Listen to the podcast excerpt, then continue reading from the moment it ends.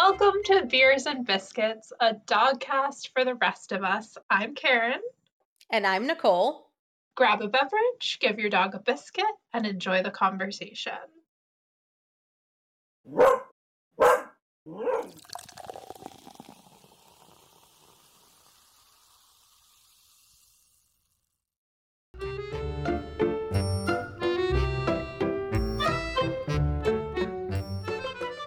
Nicole, what beverage are you enjoying tonight? I'm going super classy with wine in a mason jar.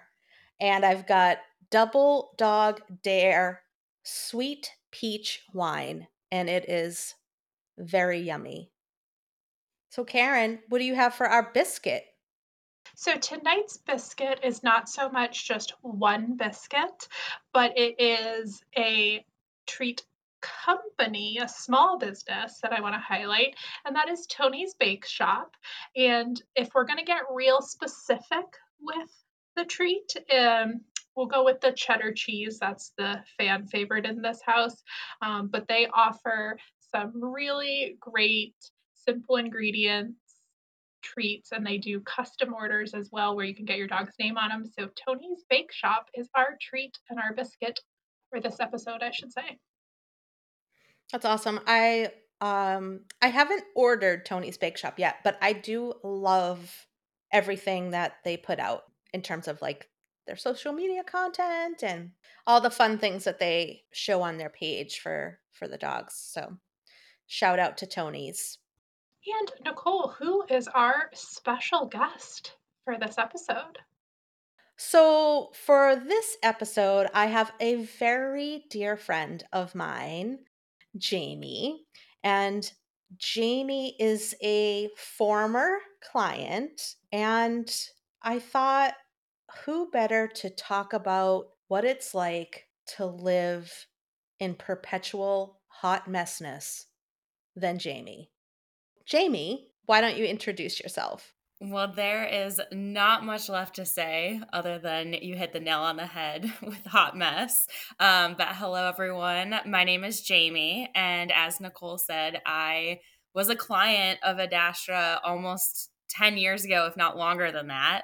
Um, so, what we've known each other for quite a long time. I met Nicole when her sister Carly was just dog walking for me for my dog Atlas when he was only six months old um, when we lived in Massachusetts, and then became the most amazing dog sitter ever that no one will ever compare to and um, a good friend. So i am honored that the two of you have chosen me to be on this podcast. I feel like i do not deserve to be here but i'm so excited. I love what you guys have done with this platform and every single episode i've learned so so much and i have learned almost everything i know from you nicole. Um, so i'm just excited to be here Oh, thank you. I am excited to have you.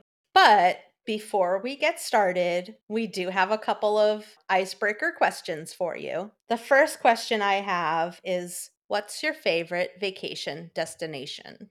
That is a good one. And I was like sweating, waiting to see what you were going to ask. Um, my favorite vacation in general is anywhere with a beach. I love the tropics. I want to be on the beach with palm trees everywhere. Um, so I don't know that I have a specific place, but as long as it's clear water and it's warm and white sand and I have a nice beverage in hand, I'm good to go.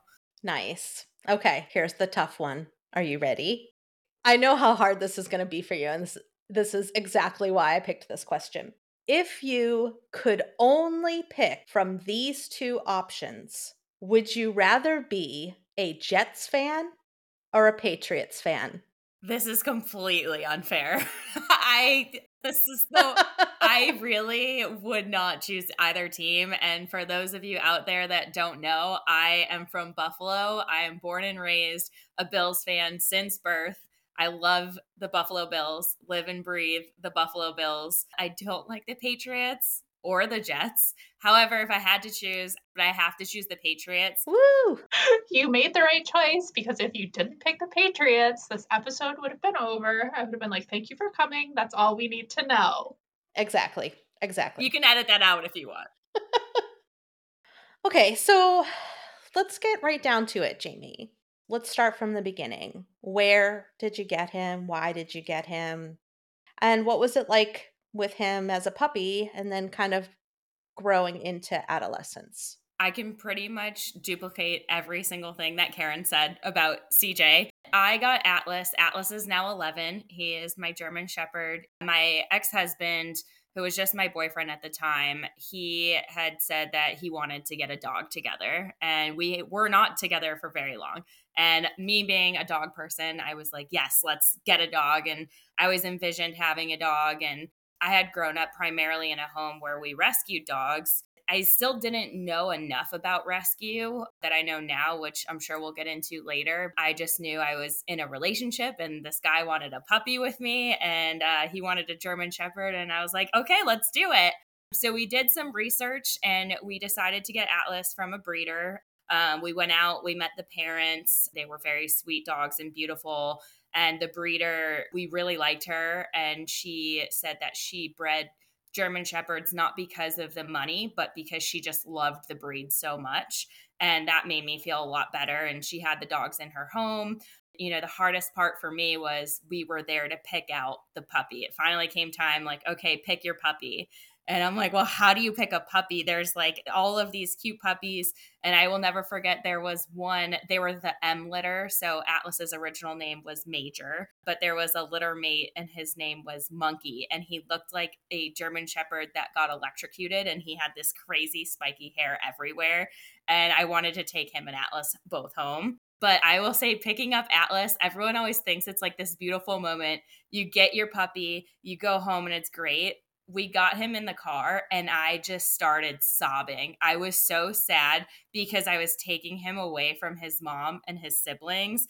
And I will never forget, I had him in my arms in the car. It was pitch black. We were driving home at night and I was just bawling my eyes out. And I'm like, we need to take him back. I feel so bad taking him away from his mom. It was like the most traumatic experience you said some really powerful things, at least in my opinion, that I think so many people can relate to. You cried bringing him home. We're all expected to have like this magical meeting of our dog for the first time, and everything's supposed to be wonderful and right neither of us had ever had our own puppies. We always grew up with family dogs. So we got Atlas home. We had a crate set up, we had toys, and this poor puppy just wouldn't stop crying. And I didn't know what to do. I felt like I was at a loss. Nobody told us how to raise a puppy. Um, and we were in a second story apartment at the time. So, um, and we have this German Shepherd that's just crying and crying, and he didn't want to go for a walk anywhere outside of the yard. You know, I just didn't know anything about dogs at the time. So I thought I did until I brought one home. I'm sure that's where, you know, some of the issues may have started because we didn't expose him to much. I thought he was too young. We just didn't have the right tools. We didn't have the right resources. And we were using Google. We were in South Shore, and that's how I met Carly, um, who came to walk for us. And she was kind of like, "Hey, I think maybe you should take your dog to get some training." and uh, we're like, that's a great idea. um, she recommended Michelle, really, really wonderful. She taught us some clicker training and treat training, which really helped. That was great. I think we just needed a little bit of guidance and direction. And that was the first formal trainer we had. Not sure why we didn't continue with training but we stopped that and then before we knew it um, atlas started showing some signs of reactivity to random things pretty much it seemed like everything. So I know that's kind of about where I met you guys. And I remember, I don't know if you remember the first time we met. I do. Because I probably have a very different memory of that. So why don't you tell me what you remember from the first time that we met? So I think I met you when we were in like desperate need for a dog sitter because our dog trainer at the time wasn't available when we were going to Hawaii. Was that the time that we met? Okay. and I remember because I'm like, wow, this woman hates me. because now I know why. because at this point, we had, I want to say, three other trainers And I remember my ex husband was adamant that we needed German Shepherd trainers. We needed the guys that had the German Shepherds on their on their pages and used enough force and all of the incorrect words because that's what was needed for German Shepherds. Mm-hmm. Me at the time, I really didn't know anything about dog training. Um, and I still learn every single day, but I know now that everything I did was terrible and awful decision making. And I feel terrible that I put Atlas through that. We had, at the time where I met you, Nicole, we had a trainer that was using a shock collar. And at this point, we had already tried prong collars and choke chains. And at that point, I was like, oh, wow. Because the trainer told me after I showed him all the things we'd done, he said, look at this shock collar. It is so much more humane than choking your dog and having the progs dig in. You can just use a vibrate button and it, it's not harmful. Look how it feels. and I was like, oh, yeah, you're right. Like it doesn't feel as forceful. And he really had me in this mindset that it was more humane to use a shock collar than to use a prong collar. And this was the same trainer that had me walking Atlas down Comm Ave in Brighton in the middle of the afternoon, so busy and put him in such an uncomfortable position. He was so great because guess what? Atlas was suppressing all of his issues because he was terrified. Turns out that same trainer offered in home pet sitting. So we're like, oh, great. You're doing so great with Atlas and you know him and we can trust you. Please watch our dog for 10 days while we go to Hawaii and then something came up and he couldn't watch him. We needed a second dog sitter. And I don't even think I met you until we got back from Hawaii. I think you just picked him up and then you called me and you were like, um, I have some concerns. that was the moment where you really opened my eyes to what was going on and how things could be so different. So, yeah, I remember it a little different. I remember you and beep, you guys with Atlas meeting me at the dog park. You guys met me at the dog park to do like a quick little make sure Atlas was okay with me because he was kind of iffy with people. You had the shock collar on, and I told beep to take it off, that it wasn't necessary. Do you, are you remembering now? I remember ah, that ah, he ah, has some things to say as well on this subject. He said, Yes, Nicole, you are completely correct in all of that. But that was the most perfect time barking I think we've had. So that is like I really I she has to keep that. She has to. Um, but yes, I remember that and I remember you saying, I think you can take that off. and I remember now that you say that, I was so embarrassed to have a shock collar on my dog that I didn't want anyone to see it. And I remember being like, we should probably take that off before we meet her, especially knowing, you know, Carly introduced us to Michelle, who was very positive reinforcement. I introduced him to Zed and Charlie he stayed with us in my then one bedroom apartment in a very busy neighborhood. And we had a really great time. Now, that's not to say that there weren't any issues and that he didn't have any issues while he was with us, but I think he was probably a lot more comfortable with being able to have the freedom to express the things that he needed to express. Um, so yes, I do remember that. And I remember I'm like, how does she fit all these dogs in her one bedroom apartment? And I think Atlas ran like right into your bathroom in the shower when he got there. That's one of my favorite pictures, actually. Hold on one second. That's Peter squeaking. Hold on. um, yeah, so I was saying that that's one of my favorite pictures of the three of them who became really close friends, you know, just kind of strengthened that love that I have for Atlas.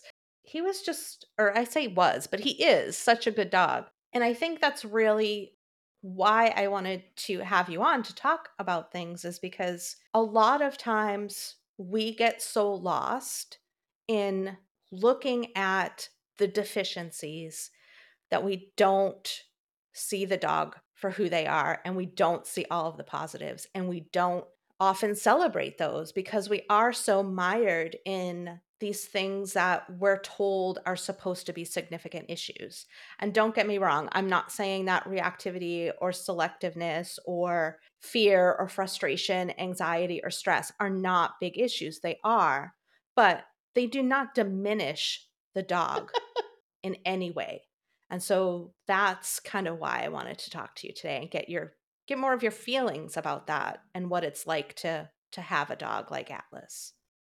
You know, when we first noticed that Atlas had some reactivity issues or he pulled on the leash, I remember being so embarrassed about it and and now I'm like, okay, like who cares? Like if my dog doesn't want to walk by another dog on a leash, that's fine. We'll turn and go in the other direction. See you later. People get so wrapped up and they want to have these like perfect Instagrammable dogs that they can take out to all these cool places. And while that would be wonderful to be able to take my dogs everywhere I go and have them do everything I'd like to do, it's totally fine that they're comfortable in their goofy selves at home and then they can't go other places unless it's safe for them to do so so they don't get overwhelmed. And I think when I was in my young 20s, I wanted that really cool dog where everyone would be like, oh, wow, look at her. She has a German Shepherd and she's at a brewery or this or that. And it's like, okay, well, my dog didn't want to be there. So why would I put him in that situation? And I think it's totally fine.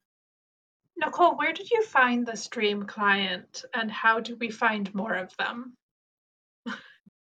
the whole premise of animal guardianship or animal stewardship is just so bogged down with all of these preconceived notions that it should be some sort of idyllic, never problematic existence. And that's just not normal. And not having that doesn't mean that you're any less of a guardian or that your animal is any less of any less worthy of living a full life. And so I think it does. Sometimes it does start right from puppyhood, right? Even what you said, Jaime, about, you know, not necessarily having like as good of understanding of rescuing versus a breeder at that time, even that is so, has so much baggage attached to it, right? Saying, oh, I rescued my German Shepherd puppy just doesn't have the same panache as I got my my German Shepherd from so and so von so and so. It starts then, right? I mean, it starts from the second we even think about bringing an animal into our lives. We are so hammered with everyone else's expectations.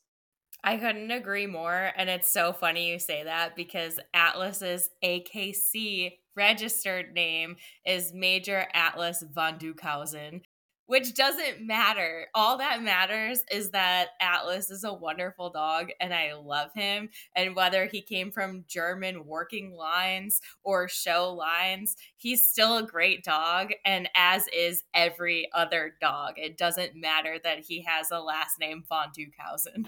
Dang, you're good. I have the I have CJ's paperwork somewhere with all of that, but I could not tell you what his von is. So that's that was impressive. Let's talk a little bit about some of the things maybe that you did or you worked on or didn't even work on and were okay with as he kind of matured into more of like an adolescence getting into adulthood.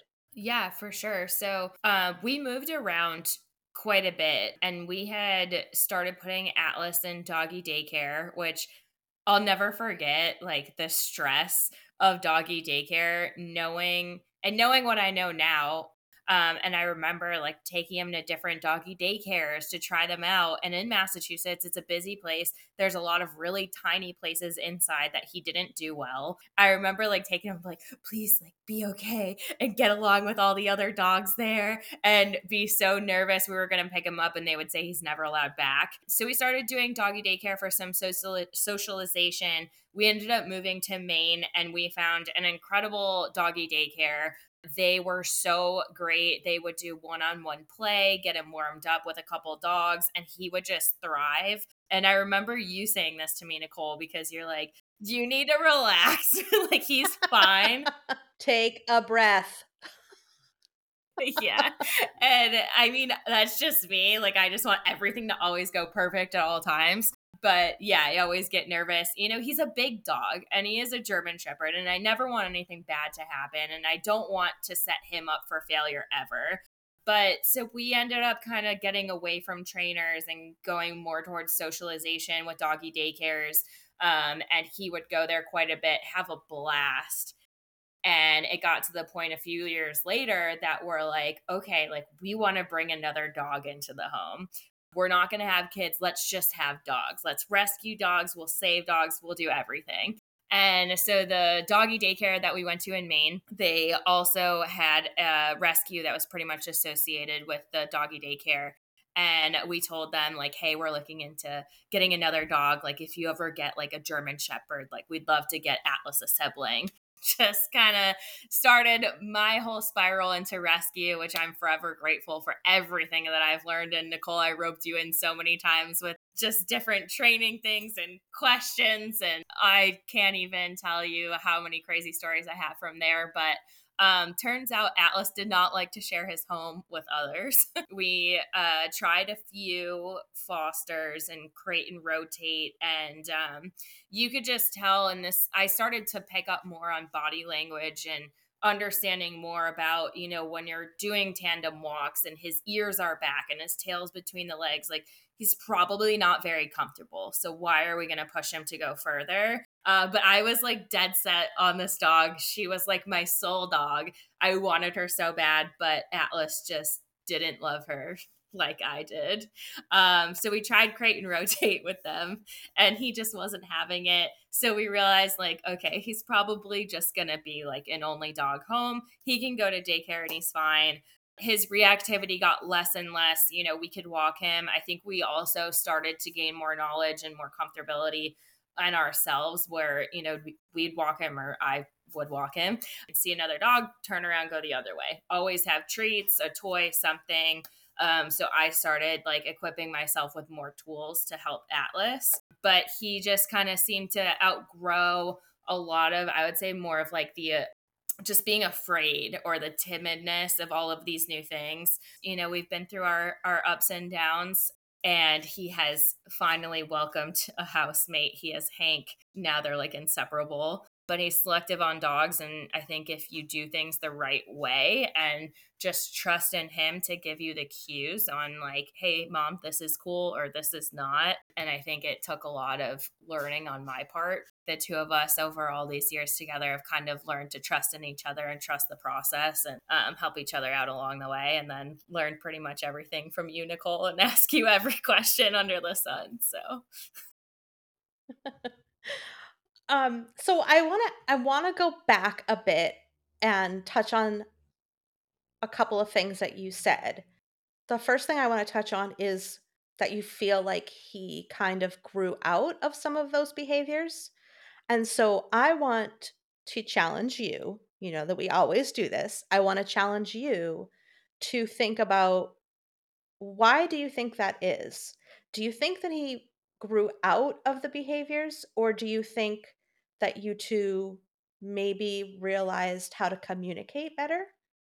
This is a good question. And it's funny because when I listen to your podcast and I can like hear myself thinking something, but then you say something like that, and I'm like, now that you say that, that might not have been the right choice of words because how could he outgrow that? Um, no, I, I think it's just and it wasn't on Atlas. I I really put a lot of it on me as his guardian and it's on me to learn and to understand how to effectively communicate and work with him. And I think once I had, and I think it's confidence because you have to have the confidence to know what you're doing for your dog is the right thing. And it's hard to do that when you're not a trainer and you don't know everything. And I think once I was fortunate enough to have the proper resources, like you and some people in the rescue and things like that, I was able to ask questions to the right people and they were able to give some direction. I think helped so much where, you know, instead of just being like, oh, I have I have a difficult dog. And instead of that, it's just like, okay, no, like this is just Atlas. Like, yeah, he's got a couple quirks. What can I do to make sure that he's not under stress and I'm keeping him out of situations that are going to cause those things to come to surface? Right. Exactly. That's kind of where I was trying to get you to. Right. So you over time were more aware of the things that he needed, the things that were his strengths, and the things that maybe were his weaknesses. And so, you learning in what situations he thrived and in which ones he didn't, that is you too learning to communicate with each other because he's telling you things. And it's like you said, it's on us to make sure that we're listening. What you feel is like him growing out of behaviors is more of you two growing into communication. And it's it's funny. I was just talking about this with my manager. I'm in sales. I've been in sales a long time. At one of my jobs, we talked about working on people's strengths and managing their strengths versus weaknesses so much that I've learned in my job in sales is so similar to the dog world because you're like, okay, if somebody's constantly telling you how bad you are at something, instead of being like, hey, Jaime, you do great building relationships, you do great doing this and focusing on that, it's the same thing like dogs. Like, I oh now, oh God, instead of focusing on Atlas's shortcomings, we'll call it, even though that's a terrible word, um, but things he keeps looking at me like mom stop talking about me on some of those issues, you know, I could have been focusing on like, here's the things Atlas is great at. I wouldn't be saying any of this if it wasn't for Nicole. Truly, completely changed my mindset on so many things just from that look of like, just, I can just picture your face when you saw Atlas with like the shock collar on, like, okay, maybe this isn't. And I, I feel like I knew the whole time. Like, I feel like in my heart of hearts and in my gut, like I knew just something wasn't right. Cause I remember just not liking it. And I grew up in a house where my mom would have like the electric fence and all of that. And like I wasn't a big fan of that. And I just knew something didn't seem right. My ex was always like, oh, well, it's a safety thing. So a recall and this and that. We need to work on off leash skills. And I just knew. But I will say, like, Nicole really opened my eyes and challenged me on so many things. I'm very grateful for all that I've learned from you and how much care that you've given I mean, she's top. She's top tier. She is. She is what we all want to be because she really is just what dog professionals should be. Because it is hard to find that match, and it is also hard to find that person that's going to push you to be better. And that's what people should be looking for in a dog professional. I mean, uh, thank you. Thank you. Toot toot. That's my horn. I mean, I don't I don't think of it like that, right? Like I I want people to be true to themselves and really because I feel like there is just so much noise out there in everything we do. It just infiltrates and it it gets to the point where it drowns out the things that make us us. And so that's my goal when I work with someone like Jaime that I want you to get back to that place where you shine, where you shine, because then you can help your dog shine. Well, and I also I know she doesn't I know she wants us to move on from this, but I just also think it speaks very highly to her that giving all these kind words to her and she's she's accepting them, but she's also turning it back around and I think that just again leads to the kind of selfless human that she is. And at the end of the day, that again, like I said, that's what you want in your dog professional. Not not that we all have to be these saintly people because I will push you out of the way for the last chocolate frosted donut. But it is this idea that we're in it for the animals. I always joke with my clients that I'm not buying a yacht tomorrow with this job. We are in it for the animals. And I just think she is, like I said, top tier. So, Karen, the rescue I was a part of was Buddy Up, and we took last chance dogs. So, dogs that were uh, medical issues, behavioral issues, both all of the dogs that would typically be passed up at the shelter. That's what Buddy Up took in we knew how much those dogs had to offer. It was just like such a wonderful experience. But Nicole, I give so much credit to you because you really opened up my mindset and your perspective on training and positive reinforcement and everything really translated well with the whole board. So, like, you really changed the lives of so, so many dogs. You girls are making me pour another glass of wine, just so you know. I haven't oh even seen you drinking the whole time. I'm like, I have another beer sitting here, but should I drink it? They might judge me. No judgment. I'm like, I got my pumpkin. I got my IPA I- over here. yeah, I mean, thank you. Truly, thank you guys. But I mean, it really isn't about me. And, you know, I do want to get this back to the emotional part, I guess, Jaime, of what you we're going through with Atlas. We touched on it a little bit, but also, you know, the emotional toll of you went through trying to incorporate another dog into your house with Atlas. Then you kind of come to this realization that maybe he just is okay by himself. How do you then get to Hank? And then how does that feel how does that feel different to you than those other dogs? Yeah, so there was a lot that happened. Um, so we can really get into the emotions here. So we moved from Maine to Virginia. Um, we moved for my ex husband's job once again, and we knew we were going to be moving to Virginia at some point. So we moved, and in the midst of this move was when I was trying to place Osa, who I mentioned before. I love this dog so much. Every single day would go and take her for a walk or play with her. I had her crate and rotate in my house with Atlas. We had her in a completely separate room and I just couldn't find the right home for her. Leaving her in Maine was like the worst. I just it was just the worst feeling. But I knew we couldn't take her because unfortunately atlas was my priority and i had to make a decision and uh, we had to to move and leave her and now like i said she's in the most amazing home ever and i'm so so grateful. I still keep in touch. We moved down to virginia. Atlas you know was was good. He took some getting used to getting into a new place. We stopped sending him to doggy daycare. Didn't even look for a doggy daycare here. I was like you know what? Now that i think about it I don't actually think that Atlas enjoys doggy daycare. And I looked at a few different doggy daycares in the area, and they were really big play groups. They were indoors because it gets so hot in Virginia. You can't have outdoor play group. And I wasn't comfortable with that. And I knew Atlas wouldn't be comfortable with that. So I was like, all right, we're not sending him to doggy daycare. I, I did feel bad that he went from being around dogs and socializing to nothing. But again, like I think back to those times that I dropped him off at doggy daycare, and I don't know if that was necessarily the best move.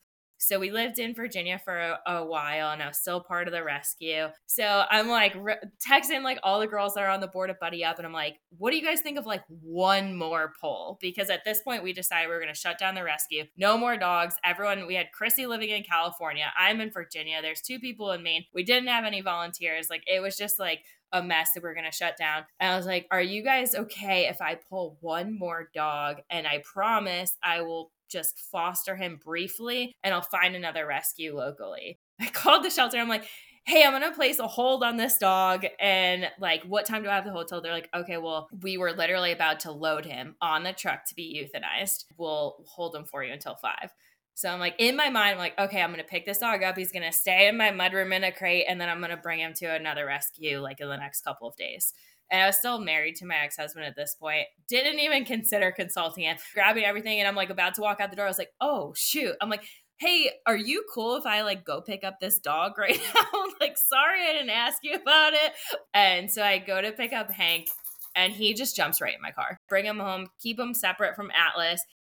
I kept those dogs separate. I think it was in total six months. We did very slow intros. And I think that is what worked. We put gates all around the house. We did tandem walks. We did all of the things that made Atlas comfortable. And Hank just wanted to be with Atlas the whole time. We took it super, super slow because I knew once we brought him home, I'm like, I'm not getting rid of this dog. Like, I love him so much. He's not going anywhere. We took him for a few tandem walks. And then one day I was just like, I think they're going to be fine. And we took the leashes off and just let him go. And they were inseparable ever since.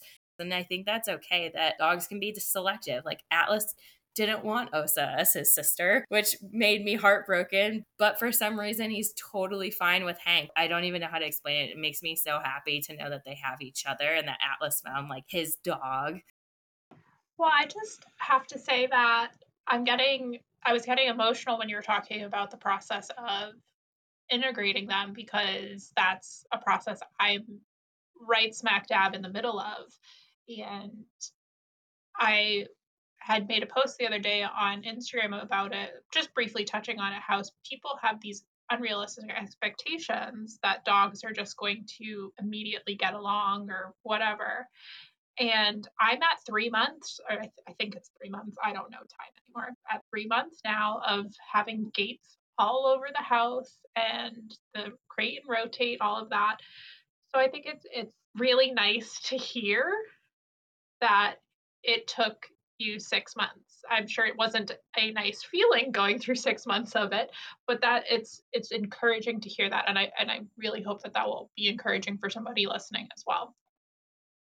It is a process, and it's well worth it. Thinking back to the days where I'd be like sitting on a bathroom floor with Hank just so I he felt like he got some love, and Atlas had the rest of the house, and trying to figure that out it sucks. I think another thing that you just were talking about is another thing that gets overlooked a lot is the split time between which dog am I going to sit with and that compassion fatigue really gets to you because CJ, my shepherd, has free reign of the house. Rosie, the new dog that has come in, she's in her little side of the house. That wears on the human. It's like the hardest process to go through. But now, like I said, they're inseparable, but it doesn't work for everyone. We tried that with Osa and it didn't work. And granted, like we didn't really, no, I mean, we did. We did the tandem walks, we did the crate and rotate, but they just didn't click. But with Hank, it was just, it, you just kind of felt it was the right time. And I think a lot of the time you don't know what the right time is. Well, and I think too that you had a lot of growth in your knowledge throughout this whole process. And that's it's not it's not that you just took let's say a dog that doesn't like dogs and was like, "Well, I'm going to make it work." Yeah, I agree. And I think it's it's just so sad to me when people don't take the time to learn or to understand. That also played a big part, right? That you were able to learn to see and understand and read those cues from him. And you didn't just blow them off. You weren't just like, well, you know, he'll learn to get over it. And so I think that growth in you is so important too when we're when we're trying to maybe make the best of a situation that we don't necessarily know the outcome of we're not just going into it blind and we're not forcing things on them. And we are making sure that we're taking a step back and really looking at the communication that they're giving us throughout that whole thing. If you have the right resources, and that's why I'm so grateful you guys are doing this because people don't know what they don't know, but they don't know where to start. You guys are doing such an amazing thing by sharing all of this because I'm fortunate enough to know you, Nicole, and now know you, Karen, and like learn all of these things. But there's so much out there to like everything you guys have been preaching about that it's crazy. and I think too, like, I don't know how to say this. I don't know if I'm saying it correctly, but I think we just in general, I mean, society in general, we need to be more okay with like emotional vulnerability because these things do take an emotional toll. Karen, you mentioned compassion fatigue. And Jaime, I know, I'm sure that there were times where you were like, I can't do this anymore.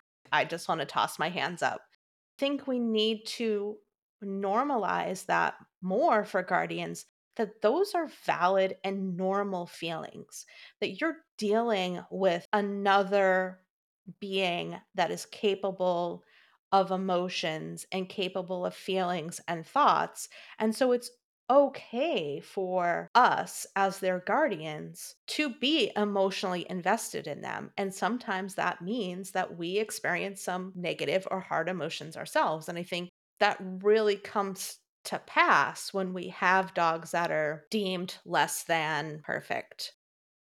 For you, Jaime, so now you're kind of thrust into this new situation. So you've done all of the the legwork, all the moves and shedding some baggage, we'll say. And now you're in this new situation and this new situation dredges up different and more emotions. So where are you at with all of these new changes now with you and Hank and Atlas?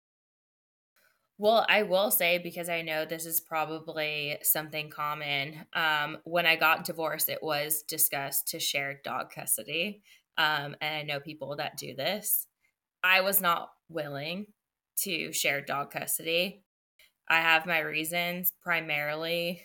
Uh, well, there was a couple two reasons. One, I was the primary caretaker for the dogs. Plus, I knew I was doing all the appropriate research on things and keeping up. Um, the second thing is that they would be well the suggestion was one month on one month off and they would be staying in washington d.c in an apartment and i didn't deem that as a good fit for them. The i mean atlas has moved around a lot.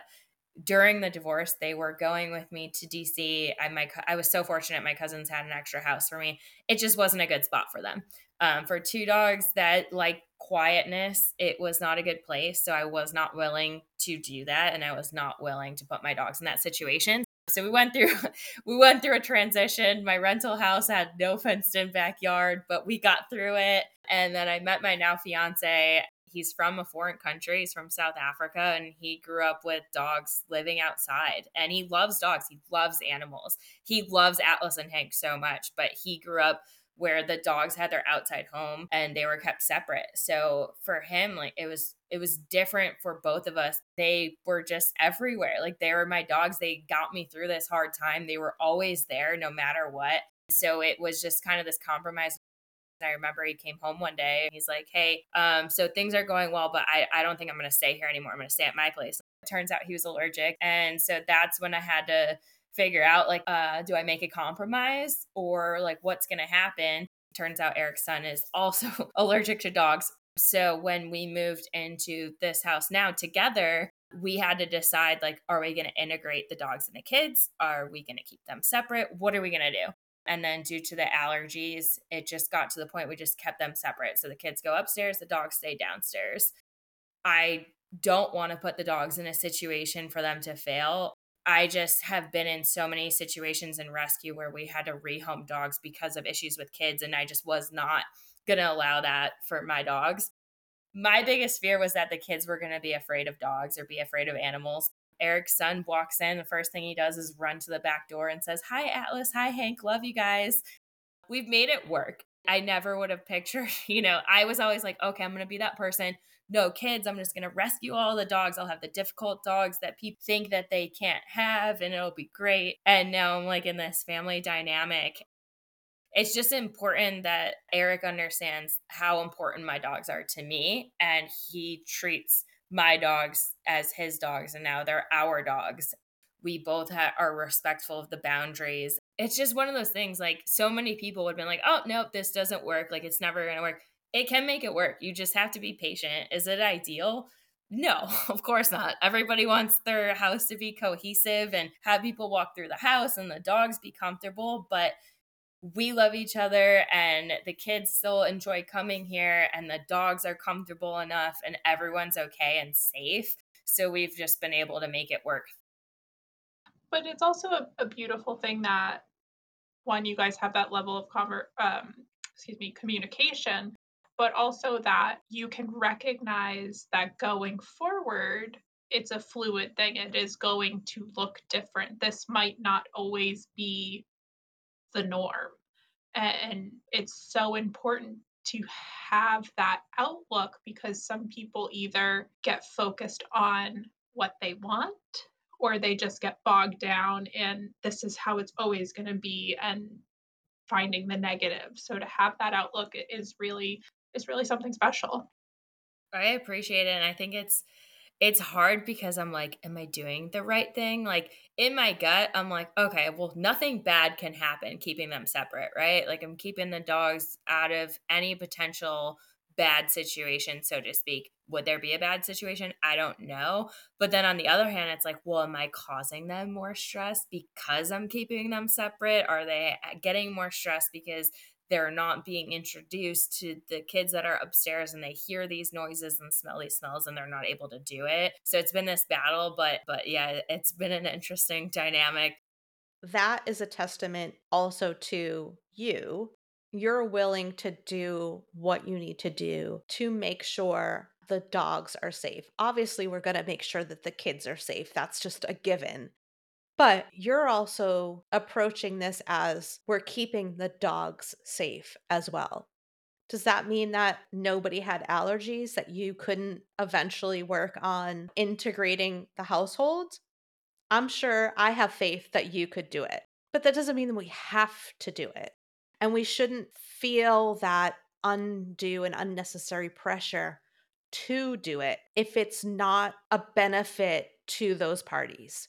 For the kids, it's not a benefit to them because his son's allergic. To the dogs, it might not be a benefit to the dogs either because that might cause some stress that we don't necessarily need to to have and create so I think it's really a testament to both of you guys that not only are you willing to compromise, but the reasons why that you're compromising, how attentive you are to everyone's needs in this situation. Think it's like the same as like those Instagram, just Instagram in general, people like posting pictures with their significant others, and everyone's like, oh, they have this picture perfect life or this picture perfect dog if you actually took two seconds to understand people's lives, like you don't need to have that picture perfect family or that picture perfect dog. My dogs are perfect in their own ways. Like they're goofy. I can like come home and Atlas is making his derpy little face right now. You know, I think it's like that constant struggle too of like before I was all I cared about was my dogs. They were like my whole life and now I'm trying to balance it. You can make it work. You just need to have the right mindset Right. And not also listening to, again, all of that other noise. Well, what do you mean you can't have the dogs and the kids together? I would never have a dog that couldn't be with kids. Again, that's that noise that we all face, this unnecessary judgment that goes along and, and is the baggage that is being a guardian. I can imagine how that also affects you you know, even me with my dogs, I know that I've been on the receiving end of some not super positive, I don't know what the word is, quips, I guess. Well, I would never do that with my dogs, or I would never allow that. I would never have a German Shepherd that wasn't e collar trained and wasn't a Von Dutchy or whatever the hell his name was. I think it's important for people to know that they don't have to listen to that noise. Listen to what is going on with you and listen to what is going on with your dogs. Those are the things that matter. All of this other noise that that just creeps in is meaningless. And I hope that that we can continue to help guardians realize that. The only thing that matters really is you and your relationship with your dogs. All that other stuff is just background noise. So, do you have any questions for us, Jaime? I want to ask you guys an icebreaker question because you guys have the icebreakers. So, I have one question for both of you. So, Nicole, I'm going to ask you first. So, the question is, and this question was asked to me in a job interview one time, and my response to it, which is where the whole hot mess thing came from, was he asked me, What's one thing that people think about you that's not true. And I immediately was like, oh, I know the answer. No, I got this. One thing that people think about me that's not true is normally everyone thinks I'm really buttoned up, but in reality, I'm a hot mess. he told me that's why he ended up hiring me because I was so polished throughout the entire interview. And then when I like word vomited that I was a hot mess, Um, so, my question for you both is what is one thing that people think about you that's not true? Oh, boy. Okay. I think the thing that really resonates with me the most and maybe is the most impactful in terms of like my emotional well being is that I think a lot of people think or have the assumption just because I don't outwardly show my emotions that I don't have them, that I don't care about things, which could be further from the truth. That just because I don't often show it, that I don't care about people or things or whatever. So I think mine this is going to sound so terrible at first, but I think it's kind of almost the the exact opposite. I can't not laugh right now. I'm so sorry. I think so many people would say I'm such a nice person I'm not. Okay. Like I I have like I am I am a nice person if there's a kid in the street, I'm going to push them out of the way and get hit by the bus myself. But then I'm definitely going to laugh about things I shouldn't. I just, I have, like, I'm, I'm just not as nice as people think I am. That sounds so terrible. And that's why you work with dogs.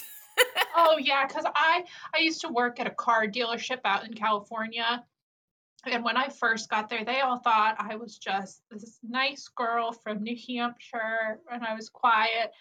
There was this one time he was mad. I didn't put the phone call through to him. I was the receptionist and I just lit him up one side and down the other. I was like, I did put it, you didn't answer it. It's in your voice. Like, and so I, I'm a very nice person until. So, so you really are that Karen then sometimes.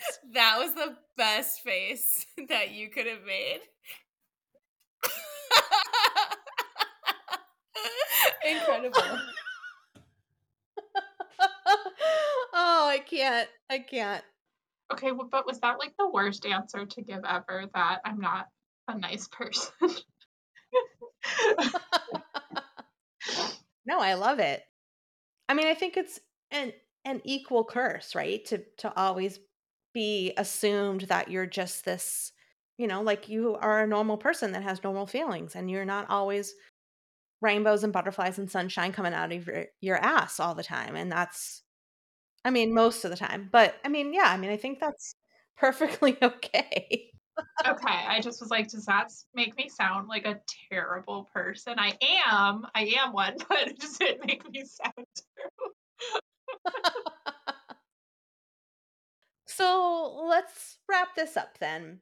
So, my last question for you, mm-hmm. Jaime, then is where is this Hot Mess Express headed? And where's the Hot Express going? No one knows. I'm not I'm not surprised. Hence the the Hot Mess Express.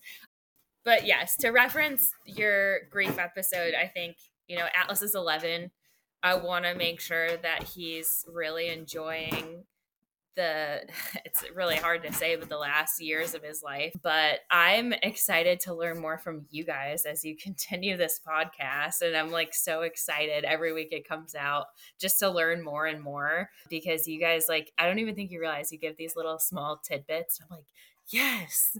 Listening in my car like yes exactly. I hope that you guys can use some of this because I tend to ramble. So I'm sorry. Nicole, you have to keep all of this. It's perfect.